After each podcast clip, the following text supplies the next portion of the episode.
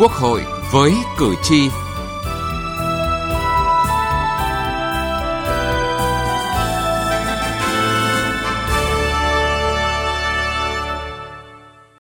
Thưa quý vị và các bạn, rất nhiều những vấn đề đặt ra để việc thực hiện chính sách pháp luật về thực hành tiết kiệm chống lãng phí giai đoạn tiếp theo đạt hiệu quả cao hơn. Đó là nhận định ban đầu của đoàn giám sát của Quốc hội về việc thực hiện chính sách pháp luật về thực hành tiết kiệm chống lãng phí giai đoạn 2016-2021. Nội dung này sẽ được đề cập trong chương trình Quốc hội với cử tri hôm nay.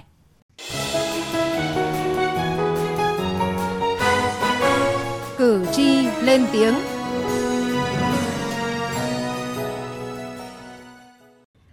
Thưa quý vị và các bạn, tại đồng bằng sông Cửu Long, những công trình dự án được đầu tư xây dựng với số tiền nhiều tỷ đồng không phát huy được hiệu quả. Thực trạng này không chỉ làm lãng phí rất lớn nguồn vốn ngân sách mà còn làm nhiều diện tích đất vàng không phát huy được giá trị, công năng. Thậm chí còn có những công trình dự án được đầu tư nhưng lại tạo ra những khó khăn cho người dân, chính quyền địa phương. Mời quý vị và các bạn nghe bài viết của phóng viên Nhật Trường Trần Hiếu.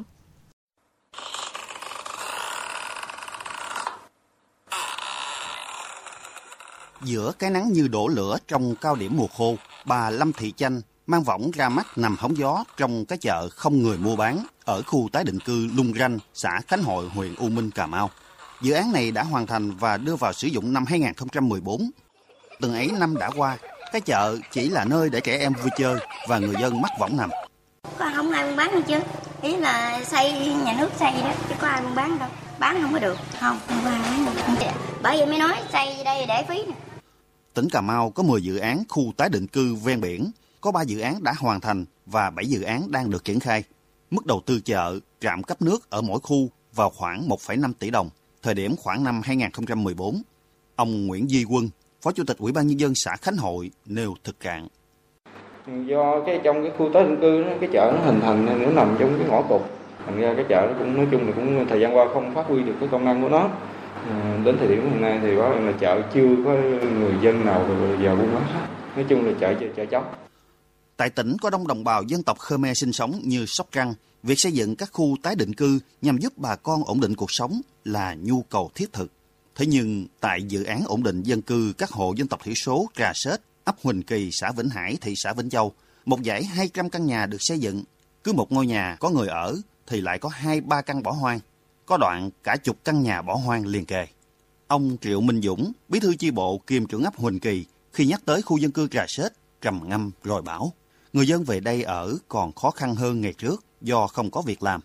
Đặc biệt, chất lượng xây dựng rất tệ. Nói chung là nhà là không có chất lượng vách bằng ton mà nó móng lét nè gió nó vũ nó còn sức nữa. Có người mới gì nhận vô thì có có cái gạch nó lúng nó sụp. Con gì đó thì thấy uh, cuộc sống thì không ổn định rồi, đâu có cái gì mà sống. Phải đi về xứ người ta quen người ta mới kêu làm thuê mà cuộc sống thì cũng vất vả. Vậy là dự án ổn định dân cư các hộ dân tộc thiểu số Trà Sết hơn 33 tỷ đồng đã không giúp người dân ổn định như tên gọi, như mục đích xây dựng, mà còn đang làm cho bà con khó khăn hơn. Không chỉ những dự án hướng tới nhu cầu cần thiết của người dân được đầu tư chưa phát huy hiệu quả, mà còn không khó để thấy có những dự án công trình hạ tầng xây dựng cơ bản đang bỏ không rất lãng phí.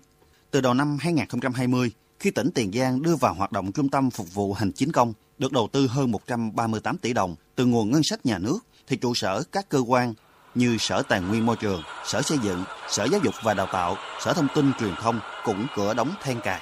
Các trụ sở này đều nằm ở vị trí đắc địa và nhiều trụ sở vẫn còn khá mới. Qua 2 năm để không, các trụ sở này đã có những dấu hiệu xuống cấp. Ông Phạm Tấn Lộc ở phường 6, thành phố Mỹ Tho, người dân hàng ngày qua lại chứng kiến cảnh xuống cấp của các công trình, bày tỏ thấy toàn là đất vàng đất mặt tiền không đi về chỗ mới thì chỗ cũ cái sắp xếp như thế nào đừng để nó lãng phí tôi thấy xót xa quá Tương tự Tiền Giang, vào tháng 2 năm 2020, khi khu nhà làm việc của 6 sở ngành tỉnh Bến Tre được xây dựng mới hoàn thành, thì trụ sở cũ của các cơ quan này cũng bỏ hoang. Từ nghị trường đến cuộc sống. Thưa quý vị, thưa các bạn, mới đây đoàn giám sát của Quốc hội về thực hiện chính sách pháp luật về thực hành tiết kiệm chống lãng phí giai đoạn 2016-2021 làm việc với các bộ ngành địa phương đã ghi nhận một số kết quả sau. Trong giai đoạn 2016-2021, Bộ Nội vụ đã tiết kiệm chi thường xuyên ngân sách nhà nước trên 268 tỷ đồng, hoàn thành vượt chỉ tiêu kế hoạch đề ra. Thực hiện tiết kiệm cắt giảm vốn đầu tư công trên 94 tỷ đồng. Bộ Nội vụ cũng là đơn vị gương mẫu đi đầu trong việc sắp xếp tinh giảm biên chế tinh gọn bộ máy. Số biên chế công chức giảm 10,16%, biên chế sự nghiệp giảm 15,23% so với năm 2015 thực hành tiết kiệm chống lãng phí giai đoạn 2016-2021 thông qua 1.243 cuộc kiểm toán đã thực hiện. Kiểm toán nhà nước đã kiến nghị xử lý tài chính hơn 432.435 tỷ đồng. Qua triển khai dự án cơ sở dữ liệu quốc gia về dân cư và quản lý sản xuất căn cước công dân, Bộ Công an đã cắt giảm tiết kiệm được 1.051 tỷ đồng so với dự toán trình Thủ tướng Chính phủ phê duyệt về kết quả điều tra các vụ án hình sự về tham nhũng kinh tế chức vụ, tổng giá trị thiệt hại thất thoát lãng phí là hơn 31.700 tỷ đồng.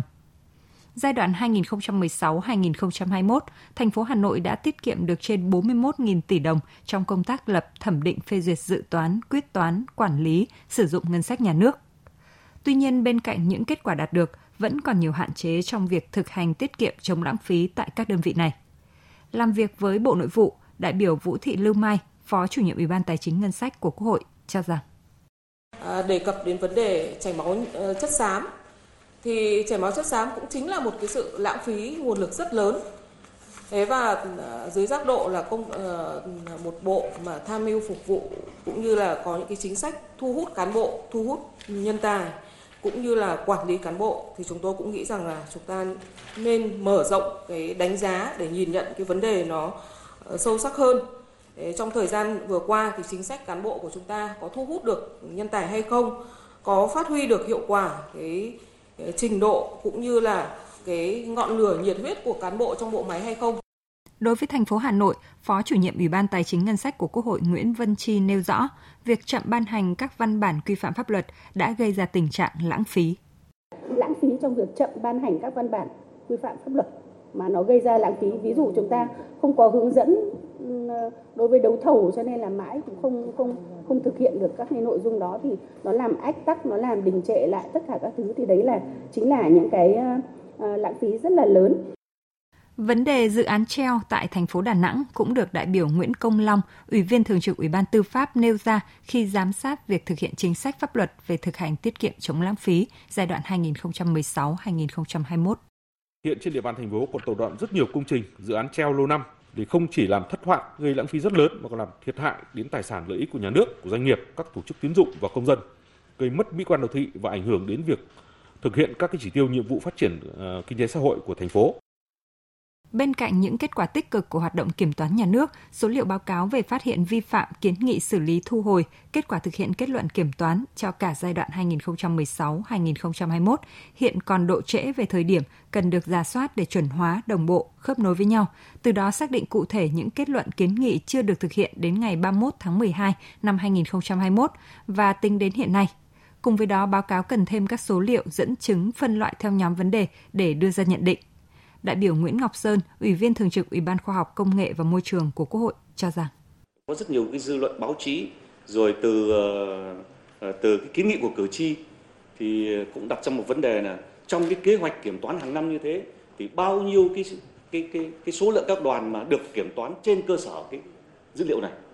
Để trên cơ sở đó mới chứng minh được cái việc là có nhiều nội dung sai phạm kiểm toán chúng ta đã tổ chức triển khai kiểm toán rồi đưa vào kế hoạch kiểm toán hàng năm rồi. Thì tôi đề nghị là cung cấp thêm cái cái cái cái, cái số lượng này. Giai đoạn 2016-2021, Kiểm toán nhà nước mới chuyển 21 vụ việc có dấu hiệu tội phạm sang cơ quan cảnh sát điều tra để điều tra làm rõ và xử lý và cung cấp 763 hồ sơ cho cơ quan có thẩm quyền để phục vụ công tác điều tra, kiểm tra, giám sát. Những con số này vẫn còn quá ít so với một loạt các vụ việc được phản ánh trong thời gian vừa qua. Một số ý kiến cho rằng cần thiết phải đẩy mạnh kiểm toán cả quá trình hoạt động quản lý, hạn chế mức thấp nhất xảy ra vi phạm.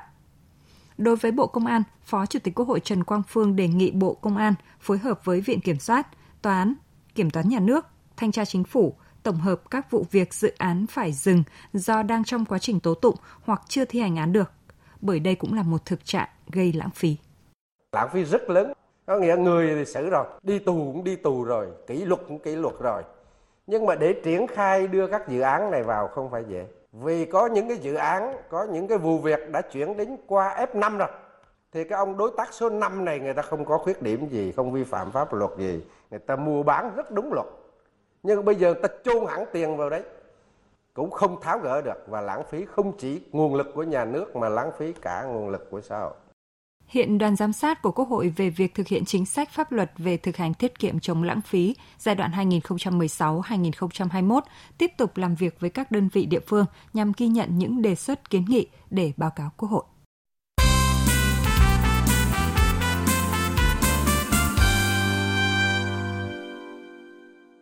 Thưa quý vị và các bạn, nhận diện tiết kiệm chống lãng phí từ câu chuyện sách giáo khoa là vấn đề được các đại biểu Quốc hội nêu nhiều ý kiến tại kỳ họp thứ ba Quốc hội khóa 15 vừa diễn ra.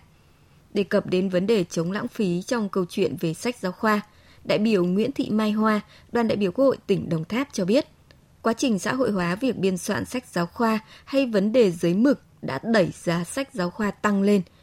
Ngoài ra còn có một nguyên nhân nữa là số đầu sách trong từng bộ sách tăng hơn rất nhiều so với bộ sách cũ.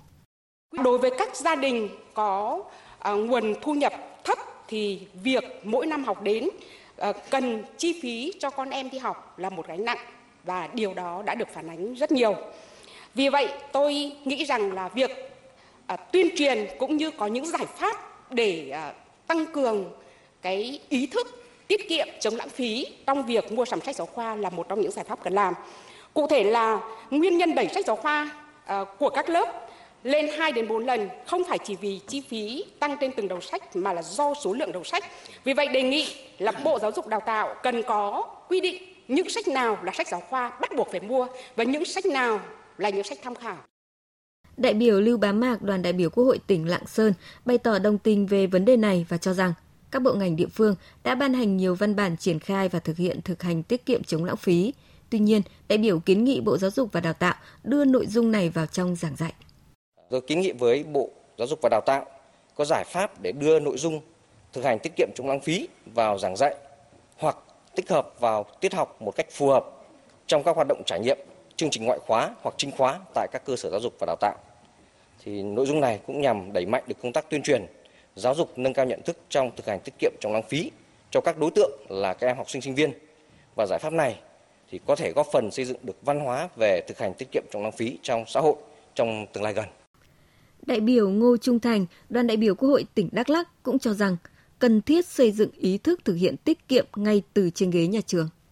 Cần phải đề ra giải pháp hiệu quả để giáo dục, rèn luyện và xây dựng ý thức tiết kiệm chống lãng phí cho mọi người, cán bộ, công chức. Chúng ta không thể thực hiện tốt được công tác thực hiện tiết kiệm chống lãng phí khi mà chỉ hô hào như vậy, trong khi ngay từ trên ghế nhà trường, các em học sinh dường như đã thực hiện điều ngược lại, đó là câu chuyện chúng ta nói mãi, nói hoài là dùng lại sách giáo khoa. Liên quan đến vấn đề sách giáo khoa, rất nhiều phụ huynh đã từng phải than phiền rằng bao giờ hết cảnh mua sách giáo khoa phải mua kèm sách bài tập, sách tham khảo. Bất cứ người dân nào cũng hiểu sách tham khảo không cần phải mua, nhưng vấn đề đặt ra là tâm lý sợ con em mình thua thiệt với bạn bè của một bộ phận phụ huynh học sinh. Đây cũng chính là sự lãng phí. Để công tác thực hành tiết kiệm chống lãng phí đạt hiệu quả cao, các đại biểu Quốc hội đề nghị cần quán triệt sâu sắc, hiệu quả hơn nữa để việc thực hành tiết kiệm chống lãng phí ăn sâu vào ý thức, trở thành suy nghĩ thường trực trong mỗi việc làm hàng ngày của đảng viên, cán bộ, công chức, nhất là người đứng đầu. Cần phát huy hơn nữa vai trò giám sát của nhân dân, phải tạo cơ chế thuận lợi hơn nữa để mặt trận Tổ quốc Việt Nam và đoàn thể các cấp nhân dân tham gia giám sát hiệu quả. Thưa quý vị, đến đây chúng tôi xin kết thúc chương trình Quốc hội với cử tri hôm nay. Chương trình do biên tập viên Thu Huyền biên soạn. Cảm ơn quý vị và các bạn đã quan tâm theo dõi.